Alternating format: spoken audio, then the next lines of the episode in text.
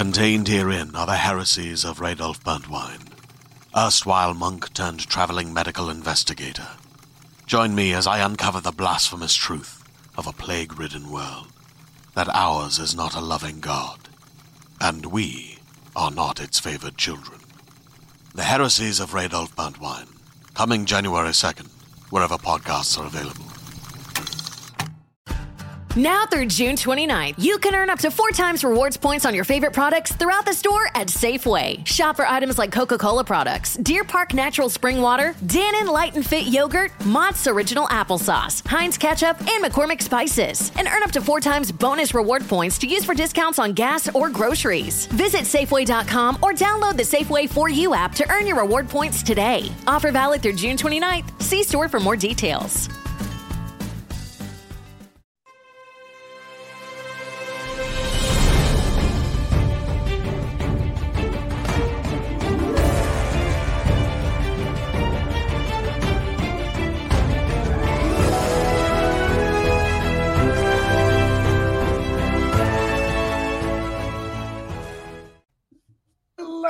Everybody, and welcome to a brand new episode of the Geek Buddies. Hey! Hey! We're back at it again for a fun midweek show or just past midweek show to talk about all the things going on in the world of geekery. And look, it's January. There's not a lot going on, but we're going to have some fun today talking about the things that are going on for sure. We're going to hit some trailers. We're going to talk some news about Planet of the Apes. We're going to talk some news, uh, some well uh, as well about the Golden Globes and the SAG Awards, people's reactions to the nominations and the winners and losers and the snubs involved with those things as well, uh, and get into some Captain Planet news for the love of God. It's a crazy time here on the Geek Buddies, but let's introduce ourselves. I am John Rocha, writer, producer, and host here on uh, the Geek Buddies. I am Michael Vogel. I'm a writer and producer of animated TV shows and movies. And this is Shannon McClung. I'm an animation writer and a television actor where you're going to get to see me next month on the season premiere of Party Down on Stars. Oh, no wonder you were pitching the show so hard. Yeah, that makes sense. That makes all kinds of sense. Shannon did not get the memo about the light blue shirt day, but you know we're gonna make we're gonna power through. We're gonna figure this out as we go along uh, for sure.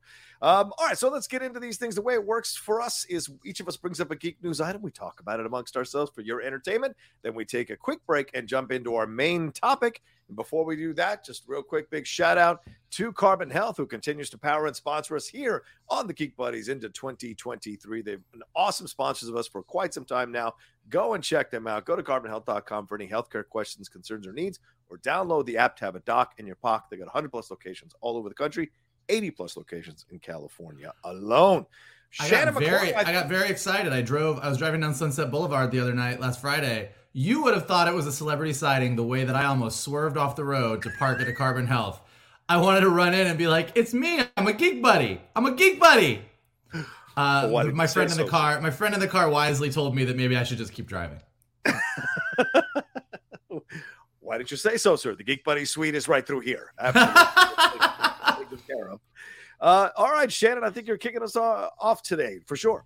Yeah, with some trailers, trailers, trailers. So our first one actually came out last week, but it came out after we recorded, and Yes. it just looks like a blast. So I figure we we got to talk about it. And it's the first trailer for Renfield, starring Nicholas Hoult, Nicolas Cage, Awkwafina, and Brandon Scott Jones. This uh, is coming from uh, director Chris McKay, who directed Lego Batman. Yay! And he also directed Tomorrow War. Ah. Um, but this looks like a, a very fun take on, on some classic characters. What happens if Renfield stays with Dracula until up to 2023 and he realizes he's in a toxic relationship and he has to figure out how to separate him from his toxic boss, who in this case is the Lord of Darkness, Dracula. Um, uh, I'll, I'll throw it over to you guys. I think you can tell from my tone how I already feel about this trailer. But, gentlemen, what did you all think of our first look at Renfield? Uh, Mike? uh, I, this trailer started and I a thought it was a joke. B thought it was like some weird direct to DVD thing, and then when Nicholas Hoult showed up, I was like, "Oh no, this is legit." Uh, this trailer slowly won me over by degrees. Like I was like, "Oh my god, this looks so fucking stupid." And then I was like, oh, okay, he's Renfield. Oh, okay, he's in like a, toxic relationship with. Oh, okay, that's cute. Oh, Awkwafina. Oh, okay, he's gonna help her fight bad guy. Oh, this is about Renfield kind of using his power. Oh, okay. Oh, Nicolas Cage is Dracula. All right, yeah, I'll go see it. Like that was literally that was literally the internal monologue for this thing. It there's something about the way it's shot. I don't know what it is. There's something about it that looks I don't want to say low rent, but it Ooh. looks like uh no, it just it has a. I, I think it's an intentional thing. I don't think. I mean, I don't mm-hmm. think that like the people making this movie don't know what they're doing. But there's something about it that feels very schlocky B movie. But yeah. given the subject matter and given what it's about, I feel like that's an intentional choice. Like it didn't look like some big budget big universal tentpole release in the trailer, which is kind of what threw me off at the beginning. But it looks really weird. It looks really funny. Um, I, I, I really did love some of the lines with like the group uh, in his self help group. Like I thought it was a very very clever trailer. Like when I go in and I watch a trailer and in the first like 15 seconds I'm like I don't know I don't know what this I don't know if I want to watch it. Uh, for it to win me over by the end, uh, it's doing something right. So I will I will be going to see this movie.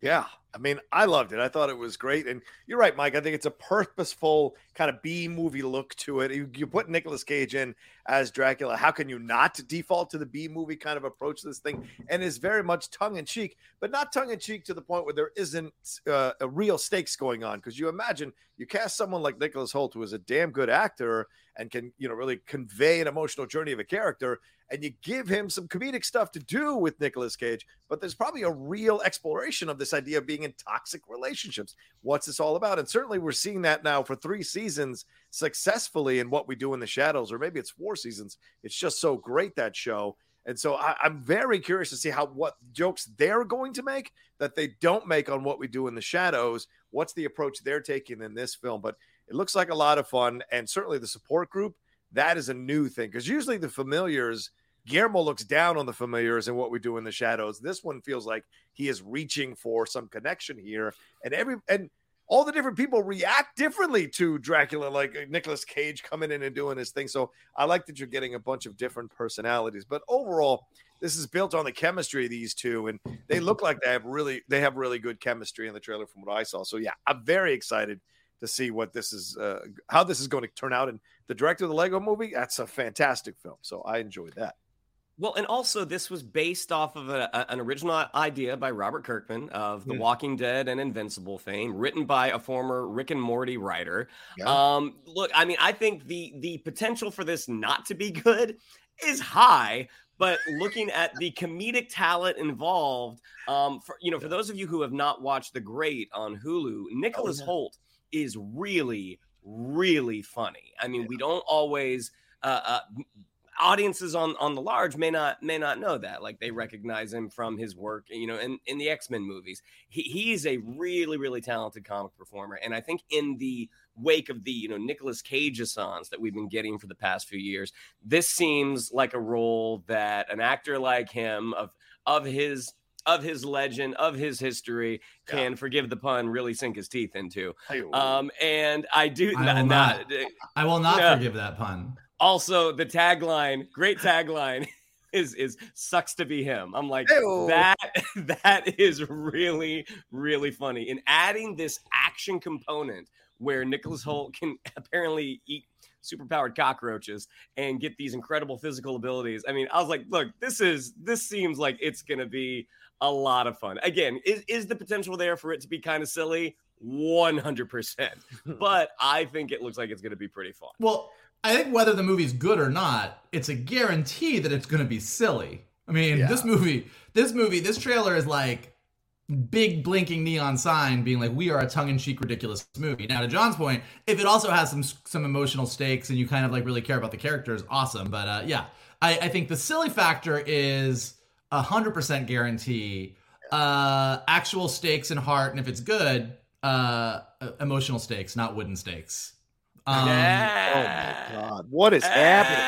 Uh, what is well, remains to be seen. Remains to Bring be seen. Teeth in too. Vogel's on board. Come on, Johnny. I don't got one. I don't got one. Up on but Dad Joke wanna, Island. I do want to say this though. Um, this is Nicholas Hoult's second foray into monster movie type thing with tongue firmly planted in cheek, but also an emotional story to tell. So uh, to go for the triple or the trilogy, he's got to be in a Frankenstein movie at some point, right? He's done zombies, vampires, oh, I guess werewolf and Frankenstein just to hit the home run, hit all four bases. That would be what he'd have to do by the end of his career, but certainly possible. And Wolverine, I guess, comes close. He's been in a film with Wolverine, so I counts. mean, that's a little, you know, Beast is a little werewolf like, oh, right? Yes, sure. okay. So maybe maybe he, he's succeeded with the hat trick.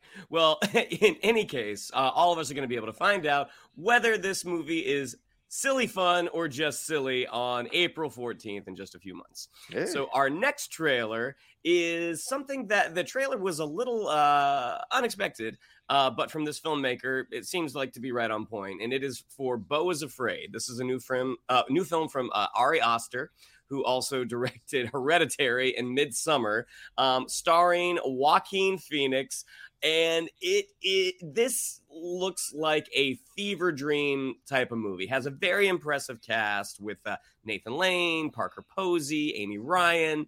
Um, and it almost looks like I was actually finding myself chuckling a little bit. Now, now, full disclosure, I am not, a, as we've discussed, I'm not a big horror fan, whether slasher or psychological. So I have not seen Hereditary or Midsommar. I heard Hereditary is one of the most terrifying things people have ever seen, and yeah. Midsommar is like kind of Wicker Man levels of messed up. So I had no desire to watch it, to watch either of those. Um, looking at this, I'm like, this is just this is just off kilter enough that I think I might give it a shot. But gentlemen, what did you all think of our first look at Beau is Afraid? Yeah, and just before you get attacked in the YouTube, Midsommar is how you, is how it's pronounced, but whatever. I don't want you to get in trouble. But yeah, this is you're absolutely right. Great cast, Shannon, Patti LuPone, Richard Kind. We didn't even see any of them in the trailer here, uh, so nice a group of people involved in this one. But you're absolutely right. This feels like that uh, vignette in Lebowski extended out to an entire movie, like when he goes and has that weird dream and whatever, and the bowling pins and the whole opera aspect of it all. So this looks like a lot of, but the visuals here and of where they're taking you, we've seen this starting to come about more and more in our films. We're starting to see more of these kind of fever dream approaches as we explore the mind more in our main culture or mainstream culture as we can talk about mental health talking about psychology talking about psychiatry all of that involved here as we go deeper and deeper into our own minds um, why not have entertainment that kind of reflects that? And certainly it seems like he's just flying home but he's got all this shit that happens to him flying home. So is he a guy who's unstable and has these insane tangents in his mind when he thinks about the all the possibilities that could happen to him as he goes home. And certainly from the opening of the trailer, it feels like his mom forced his dad to have him, but he he inherited some hereditary thing. And so what does that mean? What does that imply? So there's so many meanings, just like his movies, Hereditary and Midsommar. They always have these like hidden meanings or multiple meanings when you're watching his film. So this is exciting. It doesn't feel like a straight up horror, but mm. it certainly feels like a mental horror going on for him as he's experiencing all the stuff. But there were funny moments, so a good balance of both. It seems like. What do you think, Mike? Yeah, I mean, tonally, I was expecting something different. It definitely feels more like a irreverent comedy than the other films. Um, Hereditary and Midsommar are horrifying movies uh, in their each in their own special ways. They're both great. Like I mean, yeah. Hereditary is a fucking wild ride, and Midsommar even more so. It's like that movie is all levels of fucked up. Like it just you watch it and you are unsettled for ninety percent of that movie. Um, the other thing that is really fun about both of those movies is uh, his movies are the type of movies that after you get out of the movie, you can read 95 articles about every painting that was on the wall, what this meant when this moment happened, this book on this person's shelf meant this. Like, it is just a treasure trove of symbolism and, as John said, hidden meanings. So, looking at this movie about somebody who is just dealing with the trauma of their life. Uh, I mean, I don't think that this character is the only character that when they go back home to visit their family brings up a lot of shit. And so this is just that turned up to 11.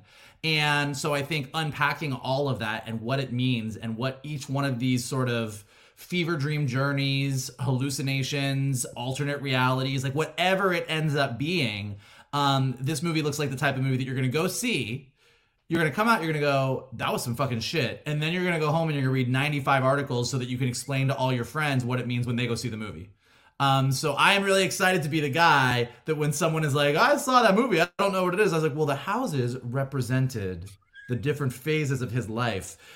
And the flat imagery was a reference to, like, I'm going to be that guy. So I am excited to be that guy when this movie comes out. Oh boy, I can't wait. Um, like, like again, uh, uh, not being a fan of that type of psychological horror uh, uh, that Ari Aster has done in the past. Um, this one, because there is some comedy. I mean, you see sort of the the mental hurdles that we have to go through when we're dealing with our past and with our families. Yeah. So uh, this definitely looks like something that definitely something that it looks like I'll I will check out. Did you have something to add, Vogel? I was wondering how much money it would cost to sit you down No. in the dark Ooh, and have you watch either Hereditary or Midsommar or both. I mean, I will say this: we have talked about starting a Patreon for quite some time. That could be the upper tier where you get to watch a Shannon McClung watching a horror movie. If you qual- if you uh, donate at a certain level, that would be a fantastic perk. I think. I mean, God help the lock on the door that you try that you try to engage if it gets to a point where I'm like, okay, I'm done. I think this would be genius. I'm into it. all right. I'm into it. I will you will lose your security deposit. I will destroy that door. Well, uh uh Mids Midsommar is coming out just a week after Renfield on April, No. or as my co-host would say, April 21st. Bo, mean, Bo is Bo is, afraid uh, Bo is afraid. Bo was afraid. Yeah, yeah. Oh, sorry. I get Wow. I get so Guys- married to my joke. I lost Guys, the we really uh we really threw we really threw Shannon for a loop here with this. He's scared now. He's scared. broke me. She's- We Bo him was in the afraid is coming out chair. April tw- April 21st, a week after Renfield. And that brings us to our final trailer, which you will not have to convince me to sit down. You won't have to lock anything. I will gladly, gladly watch this one. This is the second trailer for you people. This is from uh, Jonah Hill and Kenya Barris, who is the creator of Blackish. Um, this looks like a lot. This looks like just really, really funny. Incredibly stacked comedic cast with Jonah Hill, Lauren London, Eddie Murphy, Julia Louis Dreyfus, Nia Long, David Duchovny. I mean, this just uh, it, it, you know it is about the the uh, uh, ensuing complications. Uh, that that occur when a, a young Jewish man wants to marry a young black girl, and how their families try to interact. This had me laughing from moment one. Like the first teaser, it is literally just Jonah Hill sitting down with Eddie Murphy and Nia Long, and just the awkwardness that is is is just pouring off the table. Very very funny. Getting to see the rest of the supporting cast, uh, Kenya Barris regular Deon Cole, who's an incredibly funny stand up. Yeah. Um, I, I, I think this looks fantastic, but I will throw it over to you, gentlemen. What did you think of the second look at you people? Mike is our resident Jewish person. What did you think about Whoa, this? wow. Well, Uh okay. Um I think it looks great. It, it looks really I mean what Kenya Barris does a great job, I think, of um you know, we live in a society where like as as anybody can tell you, spending two seconds on Twitter, like we're pretty divided and everybody gets upset about what you see. Oh, well, you're too conservative, you're too liberal, you're too this, you're too that. Like everybody is like walking on eggshells about what you should say or what you shouldn't say, or let me say this, or I don't want to say this, or please let me say this. Like there's just so much conversation about all of that all the time. And so having a movie that just sort of puts it all out there uh, for us to laugh at, I think is really important. I think it's actually a really great thing. I mean, when when Eddie Murphy is like, I got this hat from Louis Farrakhan, and Julie, are you familiar with his work? And Julia Louis Dreyfus is like, I'm familiar with what he said about the Jews, and I was like, oh, this movie is all right, we're in. Or or when Julia Louis Dreyfus says at the end of the trailer, when she's like, "Well, well, like like uh, like all people, we came to this country with nothing," and Nia Long is like, "This is a very uncomfortable conversation." Like I was like, "Oh, this is this is going to be all the things." Like I I am in, and it just looks like a really great story. I mean. What's what's really good and like what this movie seems to be and why I'm excited to watch it is it is it is all commentary. It is all like let's just throw this stuff out there. But at the end of it, it's a really it looks like a sweet story. It looks like a very sweet story about two people that fall in love and they're like, look, we love each other. Our families are fucking insane. And I think that's again something that a lot of people can relate to right now. So I'm excited. Also, it looks like Eddie Murphy uh, back true to form. I, I'm glad that we are getting. I I love the first Coming to America movie. Coming to America the sequel, not really my jam. Um, but it's nice to see Eddie Murphy kind of coming back and stepping into roles that I'm like, yeah, these are the roles I want to see you do, and looking really funny. Yeah. Uh, and certainly, fantastic speech she gave the other night, the Cecil B. DeMille Award uh, at the Golden Globes, which we'll talk about. Great ending with those three rules. Uh, but yeah, absolutely, I, I loved. I love this trailer. This is such. This is so my wheelhouse, right? You guys, some people, you know, you guys know I talk about these things uh, numerous shows about these idea Oh? of race relations and Oh? so but I also can laugh at it if you do it well. And this feels like something that is is done well. I mean, the chemistry alone between uh, uh, Jonah Hill and Sam Jay as they're going back and forth about the situation about oh, you know him. You know, I've never met. And she says I never met anybody who need to be in a relationship more than Drake, and you do. But you know, it's just hilarious. Water relationship more than you do, other than Drake. And so it was really funny to see these shots being taken. But there's genuine chemistry as well with uh, Lauren Yeah. London. He's he's you get that. Oh, this is actually a really sweet. They actually really do seem to care about each other and like each other, and that it was an accident and the way it all happened. It's a great story. Then you throw on top of these things something that's going on and has been going on actually for a very long time the Jewish community versus the black community. These ideas of uh, uh, you know comments being made back and forth. That this battle has raged for decades in the world and certainly in this country. And recently with Kyrie Irving saying the things that he said. So this is something that's now on the front page or has been on the front page recently with some of the comments and people defending this thing and people going at these things. And so uh, there's a lot going on within both of those communities about how this relationship has morphed or evolved for decades in this country. So to have a film that comes out and there it's a comedy, but it's still speaking about the things that were really said, speaking about not being afraid to shy away from it.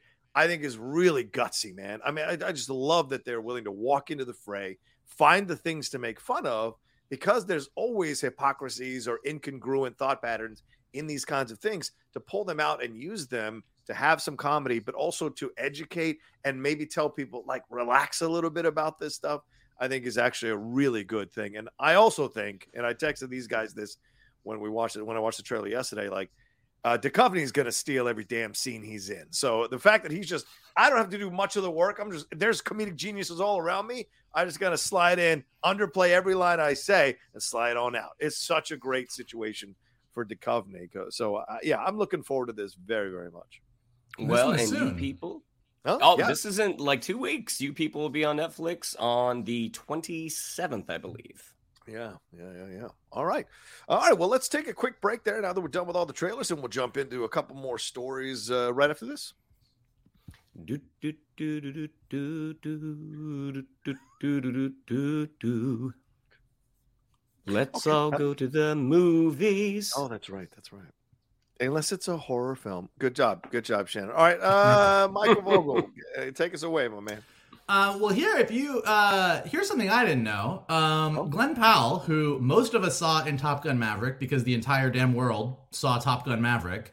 Um, before he played second fiddle to Tom Cruise flying planes all over this year, um, he had co-written a film about Captain Planet um, with Warner Brothers. Uh, it's a project that he had set up at Leonardo DiCaprio's uh, Appian Way Productions. He's been working on it for a while. Um, now, if you don't know Captain Planet, I don't Please know what you've been primer. doing your entire life. But Captain Planet, he's our hero. He's gonna take pollution down to zero.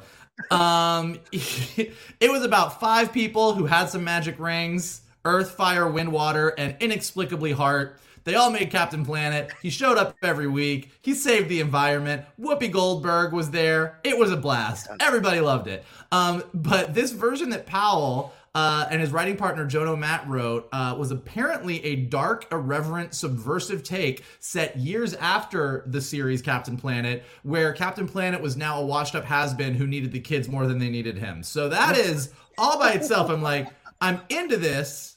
Um, now, like most things, you know, I mean we hear about this all the time. Like we cover this. I mean, we talk about it all the time with some DC movies, even with some Marvel projects. Like you hear about these projects that are in development. We all get excited, and then years and years and years go by. You don't hear anything about it. So now that Glen Powell is kind of out and about, he was asked about it on Entertainment Tonight. Um, and he confirmed that Captain Planet is still alive. They're waiting on Warner to see what's going on. Um, you know, it, again, if you're not aware, Warner Brothers is uh, in turmoil right now as they're figuring out what they're working on and what they're not working on. So uh, he said, Look, I think the conversations are happening shortly. I know DiCaprio's super passionate. I'm super passionate. I think it could be great. I want this to work. I'd love to play that superhero. So I do think, you know, like Glen Powell, uh, his star is basic is definitely on the rise.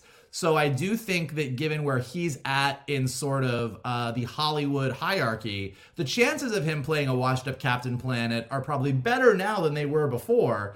Um, it definitely sounds like an interesting take. We definitely live in the era of of reboots and reimagining. So, um, gentlemen, of all the things from the '80s that you would like to see, is Captain Planet on that list? Is this version of Captain Planet something you're interested in? And is Glen Powell as Captain Planet something you would like to see? The most I've seen of Captain Planet are the opening credits to his show the animated show, which I promptly turned the channel because I had kind of outgrown it at that point, and the Don Cheadle sketch, where Don Cheadle eviscerates everything in his path. So, um, you know, I don't know. I mean, the, the premise sounds funny that it's sort of a washed up superhero who ne- who needs the people that used to empower him. It's it's a funny premise. Um, anything superhero based is going to require a little bit of a budget. And Glen Powell, while his star is on the rise as a leading man, I don't think he's quite been tested yet. Hmm. And is an expensive superhero comedy, which outside of Marvel, um, historically have not done well. Um, is this is this going to work? I'm not sure. Like I liked Glen Powell in Top Gun, but I didn't get the sense that he is this deep well of comedic talent. Now, I could be wrong. Maybe he's hilarious. Um, but just based off of what I have seen him in between. Devotion and Top Gun, that is that is not the sense that I get. I would I love to see it? Absolutely. I mean, the dude has the build of a superhero. I mean, his name is has been popped up with you know rumors for Johnny Storm and Fantastic Four. So the dude looks like a superhero. Could this work? Maybe, but also I just you know Captain Planet is one of those properties that it did not. Once it was gone, it was kind of gone. So I don't know if, if the nostalgic audience is enough to justify what the movie could potentially cost. Michael, you and Shannon are very close in age. Did you did, did does his excuse ring true to you? Growing out of Captain Planet too old? No, I actually I actually cared about the planet and uh, the environment, so I did watch the show. I guess Shannon uh, crumpled up a bunch of aluminum cans, threw them in the garbage, and changed the channel when he saw someone saving the planet. I lit styrofoam on fire. I mean, I will say, I look, I look, I, I, in Shannon's defense, I don't think I ever stopped watching cartoons at any point in my life. Oh, so when point. Shannon, when Shannon veered into, I'm going to try and be a cool kid and watch only cool things. I never had that phase. Uh, so I, I, I was there the whole time. I will say, like Captain Planet yeah. was never my favorite show. Just structurally, it always drove me crazy because you had five characters who were kind of interesting and had their flaws and their challenges, and they each had a really cool ability. Um, and then when things got bad, they all just called Captain Planet, and he showed up in the very end of the show, and he did a bunch of really cool stuff, and then he disappeared again. And so I was like, you never really got a chance to know Captain Planet as a character. The kids are more interesting, but then the kids never got to save the day because Captain Planet showed up, and he was kind of annoying. So the structure of the show was always inexplicable to me. But um, as I was just saying in a meeting uh, for work yesterday even the shows in the 80s and 90s that I thought were kind of dumb, I clearly still watched because I remember everything about all of them. Yeah, yeah, fair point. Yeah, this, I mean, this screams disaster to me on so many levels. I mean, to be honest with you, I mean, it's not that I, I you know, I, I think I rate Glen Powell a little more highly than Shannon does, but I don't.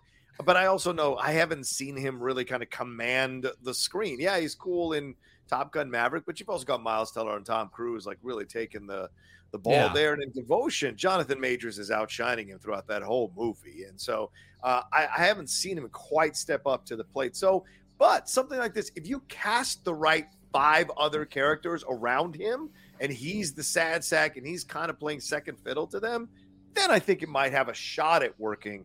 But this feels like a massive disaster. And it feels weird Well- that DiCaprio would be involved, even though he is very environmentally conscious for sure, that has causes, goes and raises money for it.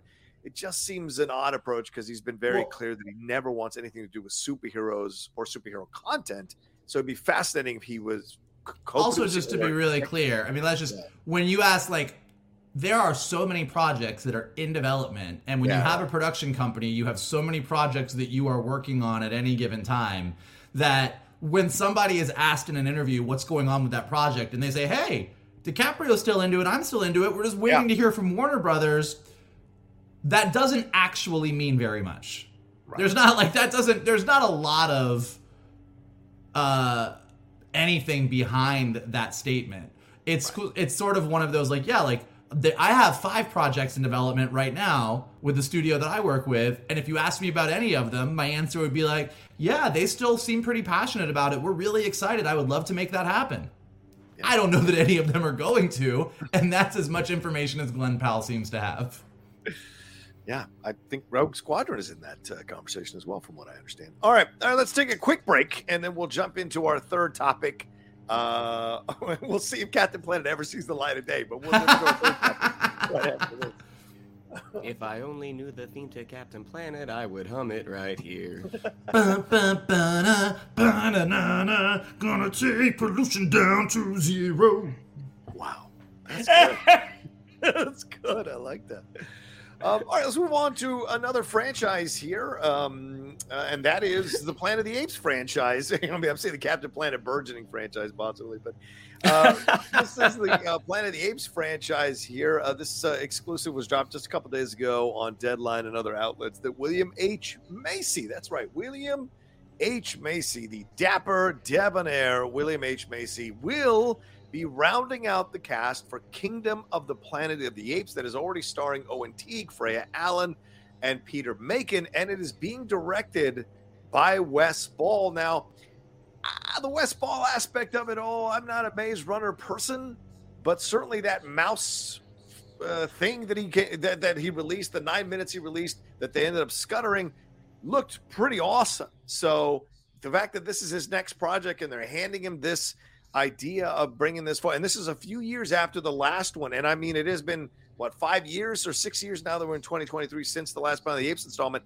but in the actual franchise itself, timeline wise, it has been a few years since the last film as well. So, what condition do we find the planet in? What condition do we find the apes in, the humans in? It's a lot of questions about where we're walking into, and kind of like Transformers, uh, kind of re, in essence, kind of soft, maybe possibly rebooting itself with the most recent installment coming up soon.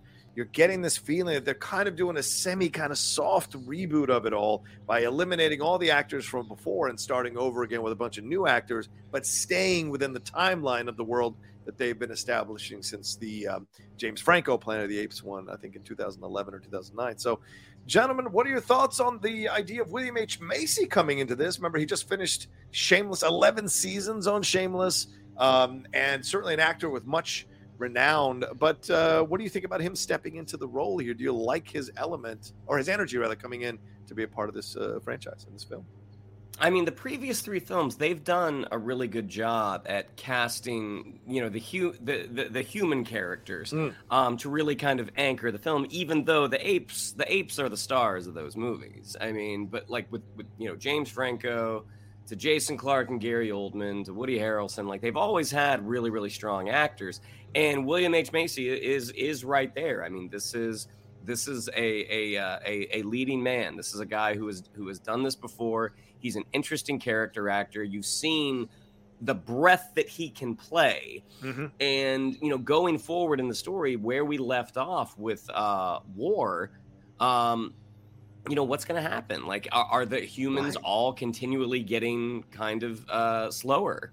Uh, you know, in terms in terms of their intellect. I mean, that's it's it's it's an interesting premise, and he's an interesting he's an interesting leading man. I think it's more going to go to what you just talked about, John, which is Yeah. the Wes Ball factor. Now, I am also Yeah. like you. I'm I've seen a little bit of uh, the Maze Runner. Um, not really, not really my thing. Um, but it got enough of a got enough of an audience to you know to what they did three of them, I think. Yeah. Um, so you know it, it, it's interesting, and because I don't know if this this deal was kind of in the works before Disney acquired Fox, but you know Disney definitely understands the value in this particular franchise and one would think one would hope that they are they are treating it well because they've seen what has happened if when Yeah. when uh, if you if you rush if you rush certain aspects of a franchise and the fact that they have taken this long to kind of do that next chapter i mean i like the whole recasting i mean because if we're literally doing this this history of the apes and so naturally the older characters would die off and we're now going to see their kids so i think as a concept it's interesting. Mike, what are your thoughts on Yeah, I mean, from a recasting standpoint, there's nobody to really keep. I mean, Andy Serkis uh, is is really the only one that would matter, and he, the whole his trilogy, uh, Caesar's trilogy, sort of ends with War of the Planet of the Apes. Like literally, like that's he's Moses. He doesn't get to see the Promised Land. Like that's how the trilogy ends. So. Uh, there's not, and, and in each of the movies, the humans have never really been the um, the connective tissue at all. It's always a new sort of human thing. So none of that seems weird to me. Um, I think William H Macy sounds great. It is really the Planet of the Apes uh, series is so funny because I think that I think that the Planet of the Apes, the new Planet of the Apes trilogy, is uh, a trilogy that people sleep on all the time. I like that. It's a trilogy that has no right to be as good as it is. I remember when Rise of Planet of the Apes came out. It got dropped in August, whatever year it came out. We all went to go see it at the ArcLight. And I was assuming that it was going to be, oh, I love the Planet of the Apes movies, the old ones. This will be fun, but it's probably going to be horrible. Because when you drop a big movie in August in the summertime, usually that means, ah, we knew it wasn't great. Let's just see what money we can get for it. And the fact that that movie was so good blew me away. And then the fact that Reeves delivered like this trilogy that was just absolutely spectacular. I mean, I, I think it's like, I, I think it is a A plus trilogy. Um, now, going into like brand new director, a few years later, what is this going to be? It's like this was a trilogy that I never thought was going to be as good as it was going to be in the first place. So I'm kind of like, all right, let's see what happens. Like if you totally whiff the ball, we still have this amazing Reeves trilogy. We all, we all we have these amazing movies that uh, completely kicked ass. But I think Planet of the Apes as a concept really just does have this staying power. It's something that we've always found interesting. The original movies you got way more movies out of that than you should have. Um, and we've always kind of loved it. The less said about the Tim Burton reboot, the better. Um, but what's interesting and what I'm kind of intrigued by, and it'll be interesting to see, like, I think it's in the it's in the first movie in Rise of Planet of the Apes. They do mention that there is a spaceship that went into space that did disappear and they don't know what happened to it. So there was always sort of this promise that at some point we were going to kind of catch up to what the original Planet of the Apes story was. That so what I'm curious about with William H Macy, kind of Shannon's point, and actually any of the human characters in this new movie is. Are we going to sort of still kick that down the curve and just tell more stories about uh, the ape civilization rising as the human civilization kind of falls apart? Or you know, you look at William H. Macy and you're like, ah, you have a little bit of a Heston look to you, maybe. Like, are you gonna play an astronaut? Like, are we gonna, are you gonna be the guy that like this spaceship lands and we get to see uh where the ape civilization is, but we've watched it all happen with this first trilogy. So I get really excited about it. Like I'm I I'm setting myself up because I'm also not necessarily a Maze Runner person, setting myself up to be disappointed. But I love these movies so much, uh, including the original ones when I was a kid. I just loved the concept so much that I would love to see where this goes. I would love Disney to sort of take this and run with it and it become like another one of their major franchises. Like, I'd be down for a Planet of the Apes Disney Plus TV series. Like, I am on board for more apes. So I'm very curious uh, and cautiously excited, even though I know I'm probably going to be mad at myself for being excited. yeah, it's interesting. Yeah, I, I agree with the the whole recasting thing as well that you brought up, Shannon, and, I, am looking forward to it because I and I wonder what role Macy's going to play. Is he going to be the lead? Is he is because Owen Teague is certainly a, a, young actor on the come up here from The Stand, from It, and a number of other projects. So maybe you know, and and you you get you bring a director in who has directed young adult stuff, which is in essence what Maze Runner is. So it's kind of you know you, you you're essentially re, as I said soft rebooting it with a younger cast, so you can have them on for the next few films. So what do you do with Macy? Is Macy uh, like the grizzled vet that's still alive that remembers what happened with the apes before? Is he going to be a mocap? Is he going to play an ape? I mean, someone's yeah. got to take the place of Caesar, and uh, so who is going to come forward as the person to be the mocap person for this kind of thing? So it opens up a lot of doors when you cast a versatile and talented, extremely talented actor like William H. Macy, any number of directions you can go on with him. So it's a nice gravitas to add to the cast because the other, the, all the people in the other cast we've seen a number of projects, but Macy brings a kind of weight to it that I think will be good to anchor this whole thing. So uh, yeah, I'm excited. I feel like I might go watch that trilogy this weekend. Now I'm back on board. Gotta, it's been a minute since I watched it. I got to go back in. Yeah, it's a crime that War didn't do better because War is a damn good film, man. It's so frustrating that War didn't do. Um, all right, well, there you go. Let's uh, take a break, and we're going to jump into our main topic, which is talking about the Golden Globes and uh, winners and losers, the snubs, and the uh, uh, SAG Award nominations as well. Right after this. Do do do do do do. Do, do, do, do, do, do, do, do. That's good. That's good stuff, man. That's good stuff. Thank All you. Right, so Thank you, John. Thank you for your support. I try to be supportive. Yeah. um, let's get into the winners. Uh, let's get to go to gloves. This happened over the weekend. Of course, there was a lot of controversy uh, with what happened with the Hollywood Foreign Press over the last couple of years. This was their first time back. Uh, Jerrod Carmichael was the host, not a well known comic, certainly known within the bubble of Hollywood, but not in the mainstream, but a black comic, and certainly spoke to that of why he was booked on the show and and what have you. And but um, you know, it, it, made some jokes. Some people liked them, some people didn't. Certainly a little bit of controversy.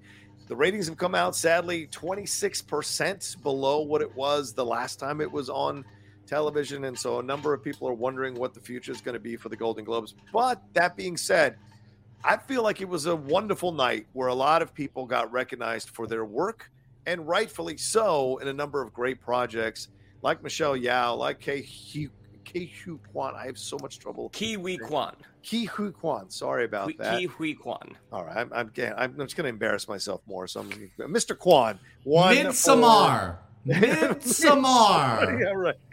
One for uh, there as well. Eddie Murphy, as I mentioned, was not, was uh, honored with the Cecil B. DeMille Award. Abbott Elementary won. Quinta Brunson won. There were a number of people across the spectrum here. Steven Spielberg won for Best Director, which was really interesting. Uh, and um, uh, Colin Farrell won. Uh, and uh, Tom Cruise did not win, and probably a number of reasons for that. So there were a number of things to celebrate here and enjoy. There was some nice humor. It seemed like it was nice to have people back. Uh, Ryan Murphy delivered a wonderful speech of allyship there and accepting his award. Whatever my feelings are about the Dahmer series, at least it was a wonderful speech from Ryan. So a lot of people coming in and taking center stage and speaking about the positive positivity of film and television and people being excited to be back in uh, in a, uh, um, a public way uh, in this situation. So, guys, your thoughts on the Golden Globes, your thoughts on the winners, your thoughts on the wonderful speeches that were delivered. What's your feelings overall about the Golden Globes now as we've had a few days away from them? I mean, the speech, the acceptance speech of Huy Quan is, you know, I think that's probably the one that everyone will be talking about for a while. Mm-hmm. Um, you know, this is his, his return to the big screen is just something no one, nobody could have predicted. Yeah. And listening to interviews with him where he recently had had said like, yeah, I was I was looking for representation. Like I he wasn't able to find an agent, Yeah. and he he you know got got hooked up with someone within two weeks. They got this call about everything everywhere all at once, and you know eh, like he he has a, a couple of acting projects lined up afterward. He's going to be in the Disney Plus series coming out soon, um, called American Born Chinese. But um, just And Loki. watching And Loki that? season two. And And, Loki Loki, and season Loki two. season two. Right. Um, but uh, watching him, just the the earnestness in his voice that this is just 30 years after 30 years after the fact.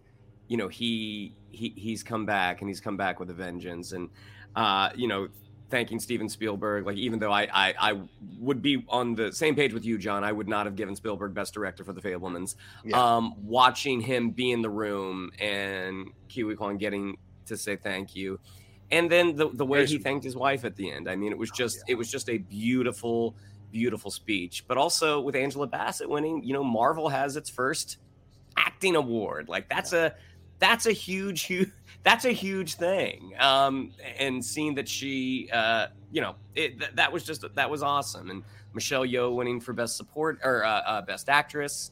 Um, yeah, I mean, they, I, I'm generally not an award show watcher, Hmm. um, but looking at the winners, looking at the people who won, it was it, it, it did make me really happy. But Ke Huy Quan is definitely the the top of that.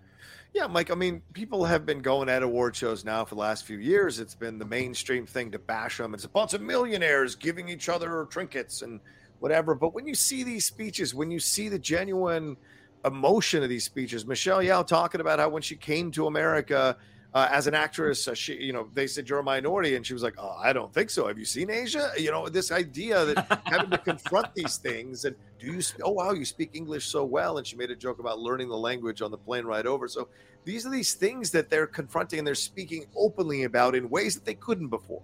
And then you look at Ke Huy Quan and the things that he said, talking, and it was it was uh, if you're an actor, you know what he's talking about. This idea of like just because people have you in their minds for one role, it doesn't mean you consistently worked for the rest of your life. You still have to struggle, and new executives come in and don't know your work, or you haven't been around for a bit, so why would they cast you? Uh, so there was so much in these speeches that I think were genuine and heartfelt and touching, and so I think it kind of pushes away that narrative a little bit that it's just a bunch of millionaires handing each other trinkets because a lot of people in the room are not millionaires. So, what did you think about the Golden Globes and the speeches and the overall reaction to it? Yeah, I mean, look, I, I like the the people who are always like, oh, it's a bunch of millionaires giving each other awards and pats on the back. I'm like, yeah, sure, it's you're not wrong. I mean, sure, not everyone in that room is a millionaire, but yeah, there's a lot of people in there in that room that have a ton of money, but they're still doing work. And no Yeah. matter if you have like five dollars in your bank account or five million dollars in your bank account, it's nice to be told you're doing a good job. Um, so like you know the the movie industry, the television industry, the entertainment industry at large, like whatever you do in your life, chances are you're enjoying some TV show or some movie. And like so the people that work on those things getting recognized for what they do like I people who get mad about it I'm like don't watch it then. I don't know what to tell you. I had a blast. I thought it was great my favorite part about the Golden Globes specifically is that everybody gets wasted that's really the best Yes. part about the Golden Yes. Globes because they're all sitting at those tables, they're all drinking the whole time, so you can just really track the night by watching all of the presenters and everybody getting their awards, getting drunker and drunker. Mike White's acceptance speech for White Lotus was Oh, at least a bottle of champagne in. Like I like I was like, this is great. Um, so I I like that's one of the things like with the, like that is very very enjoyable about the Globe specifically. Um yeah, I mean Shannon said it. I mean, you know, just kicking off the night. I mean, Ke Huy Quan was like the very first award and yeah, the guy who played Data and Short Round getting to come up on stage talking about his experience and getting to look at Spielberg in the audience and be like, "This was great when we did this, and now look at me here." You're like, "That was great." Followed up immediately immediately by Angela Bassett winning, which is like, "Oh, holy shit, that's awesome!" Like, you know, regardless of whether or not Wakanda Forever surpassed Black Panther or not as far as quality, her performance in that movie just was like out of control. And so the fact that she got recognized for that, and then I think much much like a sports game, I've heard. Uh, you know, things are not always fun when it's a blowout. When when when one thing takes everything and you're just like, okay, whatever. And I think the Globes were really great because it really was evenly balanced. I mean, everything everywhere all at once between Huy Quan and Michelle Yeoh definitely recognized. Um, but Banshees of Inisherin got a whole lot of love, you know, like just, yeah. and then even though Spielberg getting Best Director for Fabelmans might not have been my choice, I thought his speech that he gave about how long it took him to be ready to make this movie that was very personal was a great speech. I mean, him kind of standing at like the the maybe the director of our uh of our generation kind of standing up and saying look, all of these things I dealt with as a kid, there was a little bit of it in Jaws. There was a little bit of it in this movie. There was a little, like, I touched on it, but I never faced it head on. And it wasn't until the pandemic that I was really ready to tackle this movie. Uh, and it is a very personal movie. Like, I think The Fabelmans is interesting because. And you know, Shannon and I and our friend Blue uh, all saw it together, and we're all big Spielberg fans. I don't think that it rises to one of the greatest Spielberg movies ever made, but I think that if you are a lover of Spielberg and you're going through his films, you kind of have to watch Fabelmans because it is the this is how I became Steven Spielberg movie. Um, and I kind of feel like he won because we're giving Steven Spielberg an award. Be like, buddy, you made a lot of movies for us in the past 30 years. You cast Huy Quan. You did a lot of really good stuff. Congratulations. Um, on the TV side, like White Lotus being recognized, yeah. Elementary being recognized, totally made me happy. I think those are two of the best shows of the past couple years. So, uh, and just and to your point, John, um, the diversity of it all. You know, like it yes. really does feel like we are finally not look the Hollywood Foreign Press had a lot to make up for uh, yeah. as far as diversity went. Um, but I think that looking at the spread of winners across the board, you were like, yeah, this is kind of how this should look. Th- yeah. This this seems more correct to me. Yeah, I thought so too. And it was nice to see that people were very like even Guillermo del Toro winning for Pinocchio, which by the way is incredible. If you haven't watched that on Netflix, ladies and gentlemen, please take your time and watch except, that movie. Except for the songs. Except for the oh, songs. Jesus Christ. You're the only person I hear talking. I know. I know. Look, I love the movie. I love I, I love even more that Guillermo del Toro stood on stage and said animation is a medium, not a genre, uh, which is my favorite thing that he said. Yeah. But yes. Yeah, yeah, exactly. And and I agree. And I thought it was a great moment for him to be able to say that, and also playfully talk about how everyone is drunk and everything.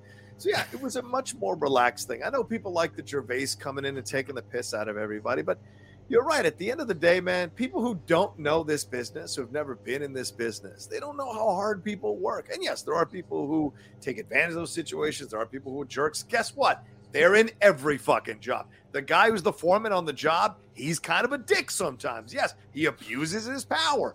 Or the boss you might have working at your at the AM PM is kind of a jerk. Guess what? That's across the board. No matter what your job is, you're gonna Boy, find. I'm just you saying. Reach, you reach for something, and your first your first one was the AMPM. You're like, what am I gonna pull? Like, what's the? uh, is it the Waffle House? Should I do Waffle House? Should I do the the show? Uh, AMPM. AMPM. I'm not saying That's shit it. about the Waffle House after the fight. No thanks. I'm staying away from that. I don't want a chair across my face. Um, but you see this, the whole thing. People complain about this stuff, and they want to create these narratives about people in the industry, and most people are, are just struggling and fighting and trying to book the next job so they can pay their uh, mortgage or pay their rent or you know provide for their kids that's what a majority of the people are. Yeah, what you see is the actors and the glitz and all that, but there are other people in the room who made that all happen. And I thought Austin Butler's speech was really sweet as well. You know, people making jokes that Elvis is still in possession of him with how he's speaking. I mean, but for real though, he got up and he was like, "Ladies and gentlemen, I'd like to thank y'all for this award." And I was like, "Wait, I thought." Is that? I was very yeah. confused. He's like from the South, Southern yeah. California. Thank you very much. Uh, but yeah, I mean, it, there was a genuine joy because I mean, Austin talking about how Denzel stumped for him. Here's a black actor stumping for a young white actor to give him an opportunity to get into a film like this and shock the world and deliver a phenomenal performance that was now uh, recognized by the Golden Globes and possibly will be nominated for an Oscar as well. So there was a lot here to really enjoy and um, savor. And I thought it was nice to be like, and I already see the articles. I've seen the articles from the right wing. Oh, woke Golden Globe sinks ratings. Blah blah. blah. That's it has nothing to do with being woke. But it was because You know what's so dumb about that? I mean, like, really, like, I mean, like, like, uh, because I, because I do think, like, take all of race out of it for a minute. I mean, Sure. like, like, like, just like, like, like, whether or not, whether or not you think that it's great that it was diverse, or you think it was too woke Yeah. that it was diverse, like, when you actually look at the performances, like, I, I've said this several times. I think Everything Everywhere All at Once is my favorite movie of the year. Those two That's winning great. best, uh, and, like Angela Bassett and Wakanda Forever was fucking awesome. Abbott Elementary is Yes. easily one of the few network comedies that's actually successful right now. So like when you start to go. But but what I'm saying is Oh, forget yeah, that. sorry, sorry. Forget Oh, forget sorry, whether it's diverse or not. Yes, Like you're right, you're right. Abbott Elementary is just fucking funny. So Yes, like you know when you start to look at who's winning the awards, you don't go, "Oh wow, uh, they just did that because they were trying to score some points with the left." You're like, "No, like that's literally the best people. Like the, the best people are winning regardless of uh skin color, nationality, anything like that." So what was great about it is what no, like put the put a fact aside that I feel that it was very diverse and it was great. What was great about it is I actually felt like the right people won. You know, sometimes you watch the award shows and like I said, when it's a sweep and if you didn't like that movie, like some uh, what was the year Crash.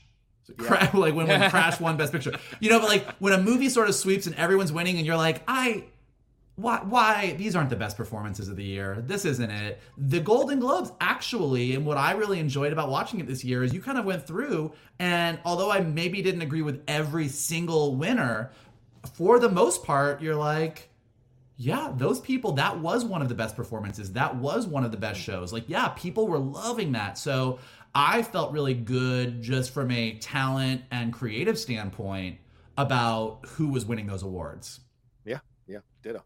Well, let's move on to the SAG Awards here. Uh, th- these nominations were uh, released, and the big news around the SAG Awards is at the last minute they announced that they were going to be on Netflix. They're going to be on the Netflix YouTube channel this year, but in 2024 they will be on Netflix itself. So a fascinating turn of events here for the SAG Awards. Um, and I will say this because I occasionally like to toot my own horn. Three years ago on Collider Movie Talk, I said, don't be surprised when these award shows start showing up on YouTube because the ratings are going down. So here's the first one to show up on YouTube, uh, Netflix. Uh, oh, sorry, the uh, SAG Awards. Don't be surprised if the Oscars down the road ends up on ABC's YouTube channel or something like that.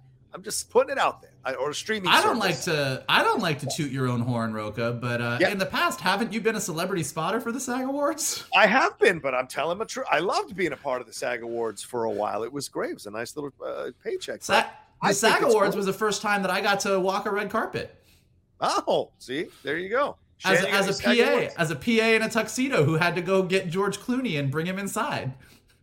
Mr. Clooney, you have to come inside now. That was that was my big moment.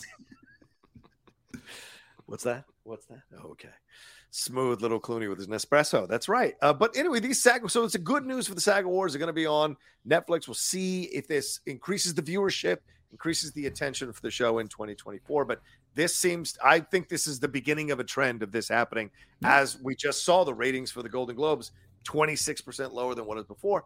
People just don't seem to have the taste for these anymore, but they still deserve to have some kind of uh, spotlight on them. So why not put them on a streaming service uh, and let them be, have their highlights? So for the 29th annual SAG Awards here, a lot uh, was uh, a lot of these uh, uh, performances were recognized, but I got to throw in some surprises. Adam Sandler being nominated for The Hustle on Netflix. Interesting. But Michelle Williams not nominated for The Fabelmans. This is her peers, the SAG Awards, not nominating Michelle Williams. I'm on record as saying that to me that was a cartoonish performance in The Fabelmans, and so I, I'm not. I'm okay with her not being nominated, but I think it says volumes that the SAG Awards did not nominate her performance, and the other critics services or other critics organizations have. Hong Chau got nominated for The Whale; she totally deserved it. Stephanie Hsu got nominated for Everything Everywhere All at Once. I thought was great as well. Babylon got some love for for uh, ensemble. What am I? Am I, I- but- but- I still have No, yet sorry, I, I literally just finished watching it when I started it last week. that movie is Babylon. uh, hey, how uh Go ahead. Uh, I haven't watched Babylon yet for this very reason. Is all I- of you people, all of you people are like, oh, oh God. Not me. I loved it. Uh, up until the end, I thought it was a blast. Up until the end, when they made a certain decision with these two main characters, I was like, this makes no fucking sense. Why are you doing this? But That was everything a- up until that moment, I thought was a great fucking insane ride. That was a three-hour movie. They could have had an hour cut out. Easy, Okay. easy. Mikey, I think you might like it. Honestly, I think you might. All like right. it. We'll, All we'll right.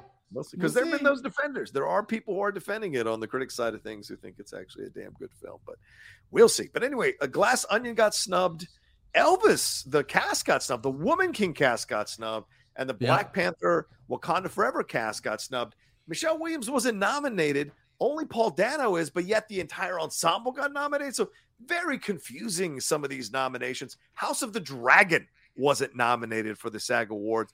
No surprise that Yellowstone wasn't nominated. I mean, it's you're not you're not gonna be surprised. It's very leftist SAG Awards. You're not gonna nominate. Well, except it wasn't Yellowstone last year was nominated.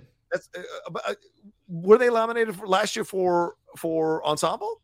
I thought for- so. I might be wrong. Okay. But like, I mean, but the, the franchise wasn't completely shut out because Sam Elliott was nominated for for 1883. 1883 though which they you know kind of a different uh, thing you're right there uh, dominic west and Imelda Staunton were not nominated for the crown. Rhea Seehorn was not nominated for better call saul and she has been on a a crest of a wave of people really appreciating her work in better call saul. So that was a bit of a surprise. Tyler james williams who just won the golden globes uh, uh, golden globe uh, didn't get nominated. Sheryl lee ralph wasn't nominated either uh, Jonathan Banks did get nominated for Better Call Saul, so a lot of people were happy about that. And Anthony Carrigan for Barry. I thought Henry Winkler delivered the performance of the season uh, as an uh, as the uh, a supporting actor, but I was surprised. So I was surprised to see Anthony Carrigan uh, get the rub. And Steve Carell got nominated for The Patient, which has not gotten a lot of buzz and a lot of eyes on it, but was a damn good show with him and Domhnall Gleeson. So. Guys, what are your thoughts on the SAG, uh, SAG Awards going to Netflix and then some of these surprises and snubs?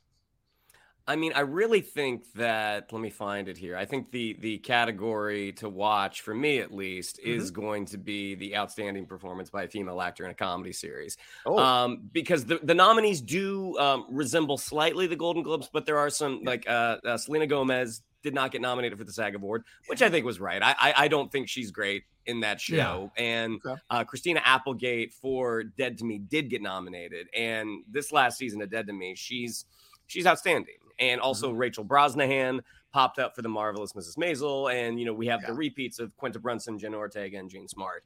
I mean that is a powerhouse group Yeah. of of performers. And while I do love Quinta Brunson, I mean I I, I have a hard time not giving it to Jenna Ortega yeah, just Wednesday. because of how much I loved I loved Wednesday. All right. Uh, yeah, I mean, I think that is one of the act. uh, That is one of the categories that uh, I think, like, you look at all of them, and some of a lot of them, and I think this is what's nice about the SAG Awards is you do see a lot of people nominated that aren't necessarily in like the big things that have all the buzz. That like maybe an understated performance because it is. Uh, sort of being judged by your peers, and they are looking uh, at things in a slightly different way. So I do think like seeing it's two different things. Like one, I'm glad that the SAG Awards are on Netflix now. I'm glad they found a home. We have a lot of friends who work on the SAG Awards, and I know they were very stressed about it. So I'm very happy for them that uh, that that all worked out in the 11th hour. And the SAG Awards over the past few years has become one of those things. Um, if you do like award shows and you love like looking at who wins the awards, like leading up to the Oscars, uh, Critics' Choice, Golden Globes has always been an indicator, and SAG Awards. And you kind of look and like when somebody sort of kind of goes through and wins all of them, you're like, all right, that's pretty much a lock. Or you can sort of see, oh, well, it's going to come down to this versus this. It's going to be interesting. So I think that's good. And so it's it's a nice indicator of what's to come. But you do get some sort of outside of left field things. As far as what Shannon was saying in that female actor, like I, I think I gotta go Quinta Brunson. Rachel Brosnahan in Marvelous Miss Maisel really just does the Lord's work every season on that show. I mean, she is such a powerhouse. Um, Jenna Ortega is absolutely fantastic, but, but like you kind of go through like that is just one of those categories where you're like everyone is good. Um, wherever this goes, I'm gonna be happy. I think I probably like lean towards Quinta Brunson just because I think what she does in Abbott Elementary is kind of uh, you can almost overlook what how good it is that she's doing what she's doing. Um, Yeah. It's a little understated, But yeah, throughout all of this, it's going to be really interesting to see. Some of the snubs are interesting. The Michelle Williams thing is interesting. I don't I don't know that I would go so far as to say I found her performance cartoony the way you do, but I definitely had moments where I was like I would say that her performance took me out of it. Uh, I was like in the moment watching it, and then I was like, okay, that was that was a choice. Um, yeah, I I like I love award season. So the more award shows, yeah. the better. I love talking about this and seeing who won this and who won that. And like we were saying with the Golden Globes, I love a good acceptance speech. When someone gets up and just thanks a bunch of people and then walks off stage, I'm like, well, okay, you kind of wasted your time. But like when you get up there and you really swing for the rafters in your speech and you knock it out of the park, I get very excited. I love a good speech.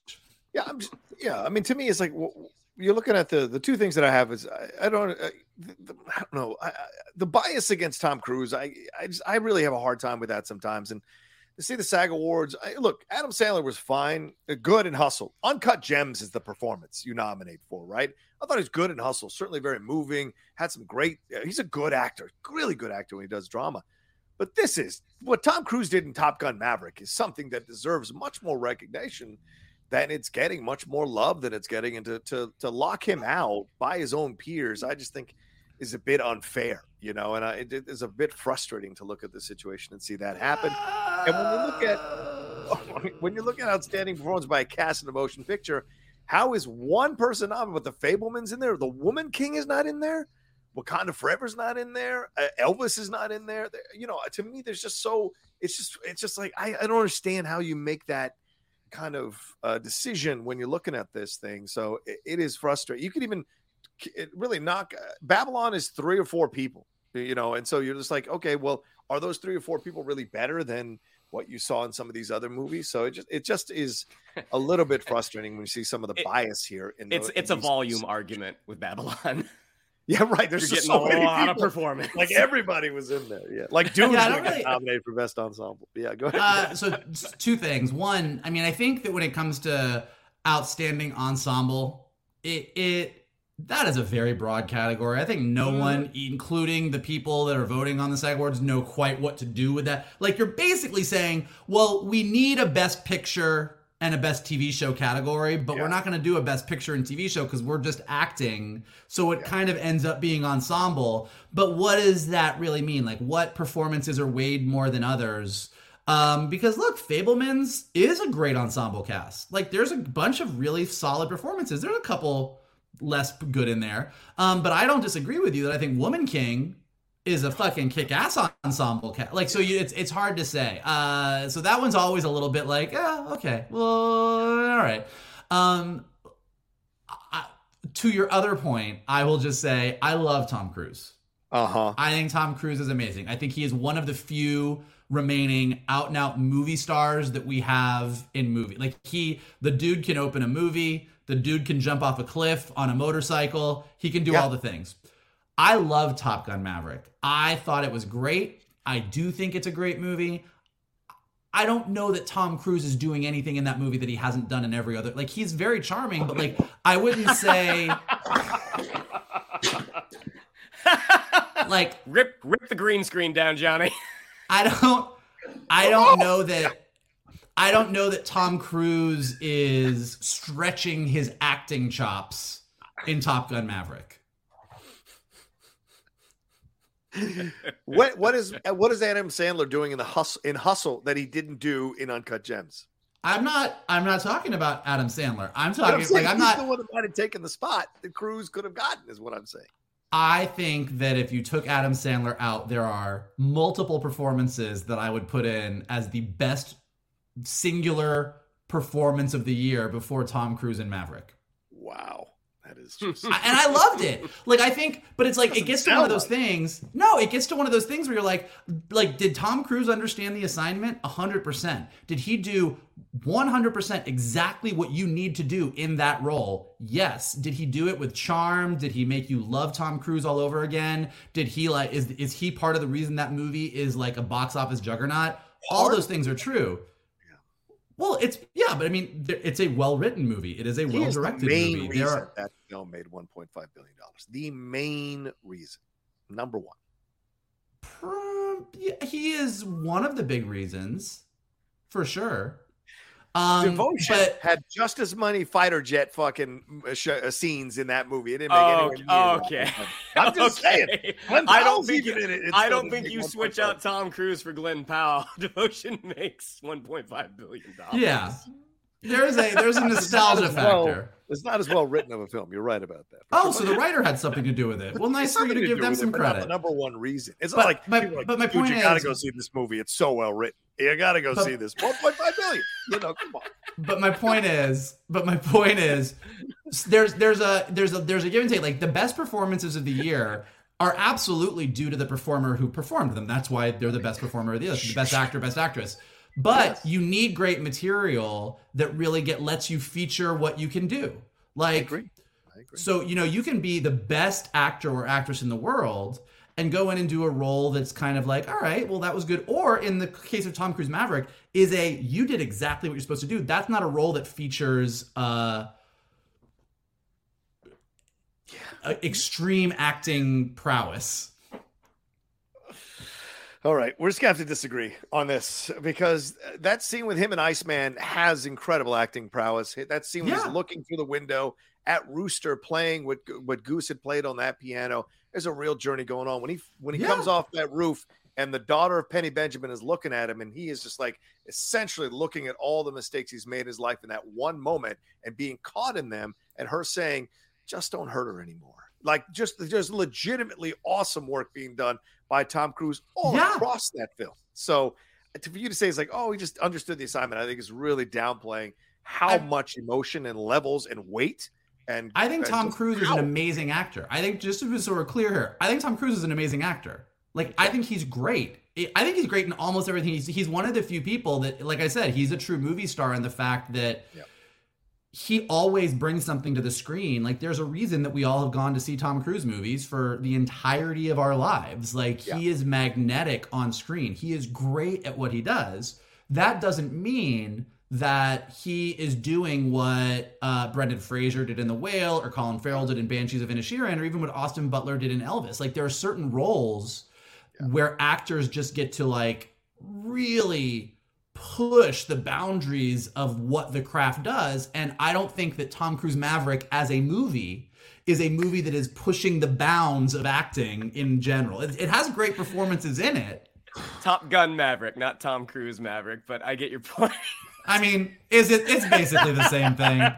It's the same thing. Oh, he was the selling point. All right, that we've settled. that. All right. Anyway, You're just chipping away at your own point here, Mikey. oh man. Anyway, fair enough, fair enough. We, we, we've gone over time, so let's end this show. But yeah, g- good conversation, guys, and uh, for all of you, of course, uh, love to hear your thoughts as well on all the topics we talked about. Shannon, what do we have to tell them? Yeah, if you'd like to follow us on social media, on Twitter, it's at geek underscore buddies. On Instagram, at the underscore geek underscore buddies. If you'd like to follow me on social media, on Twitter, it's at Shannon underscore McClung. On Instagram, at Shannon the Geek Buddy. If you would like to follow Mr. Vogel, it is at MKToon. If you would like to follow Mr. Rocha, it is at The Rocha Says. Mikey? Well, if you like Tom Cruise, or if you just think he's Tom Cruise, uh, we clearly cover all opinions here on the Geek Buddies. And here's what you can do to help us continue to do what we do uh, hit the like button below, subscribe to Johnny's Outlaw Nation page, leave your comments below about Tom Cruise's performance in Tom Cruise Maverick. Uh, and if you are listening to us on podcast, definitely leave us some stars. Definitely leave us some comments. It helps us go up in the rankings. And as always, the best thing that you can do is retweet this video, post it on your socials, send it to your friends, and tell them to hang out with your buddies, the Geek Buddies. Uh, and of course, big shout out to uh, Carbon Health, who continues to power and sponsor us here into 2023. Thank you to them. And please go and visit them for any of your healthcare questions, concerns, or needs. They've got great COVID testing. They sell the COVID testing packs for you to get. Look, the numbers are going up in certain cities, so you got to take care of yourself. Go and check them out at carbonhealth.com or download the app to have a doc in your pocket for all those moments when you have a heart attack because your best friend has the wrong opinion about a great actor. All right, y'all take care of yourselves, be well, and we'll talk to you next time with another brand new episode of The Geek? Buddies! Hey!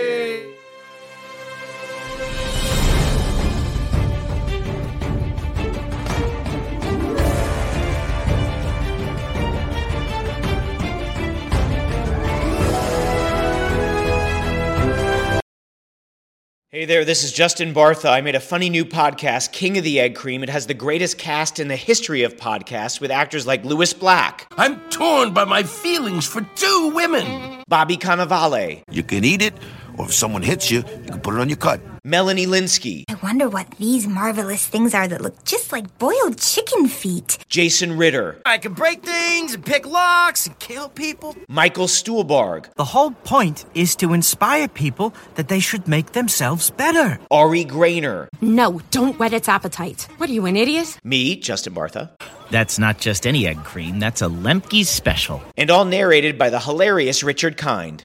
This is the story of Harry Dalowitz and how he rose from nothing to become New York's King of the Egg Cream. So if you like funny true stories, come listen to King of the Egg Cream, available wherever you get your podcasts.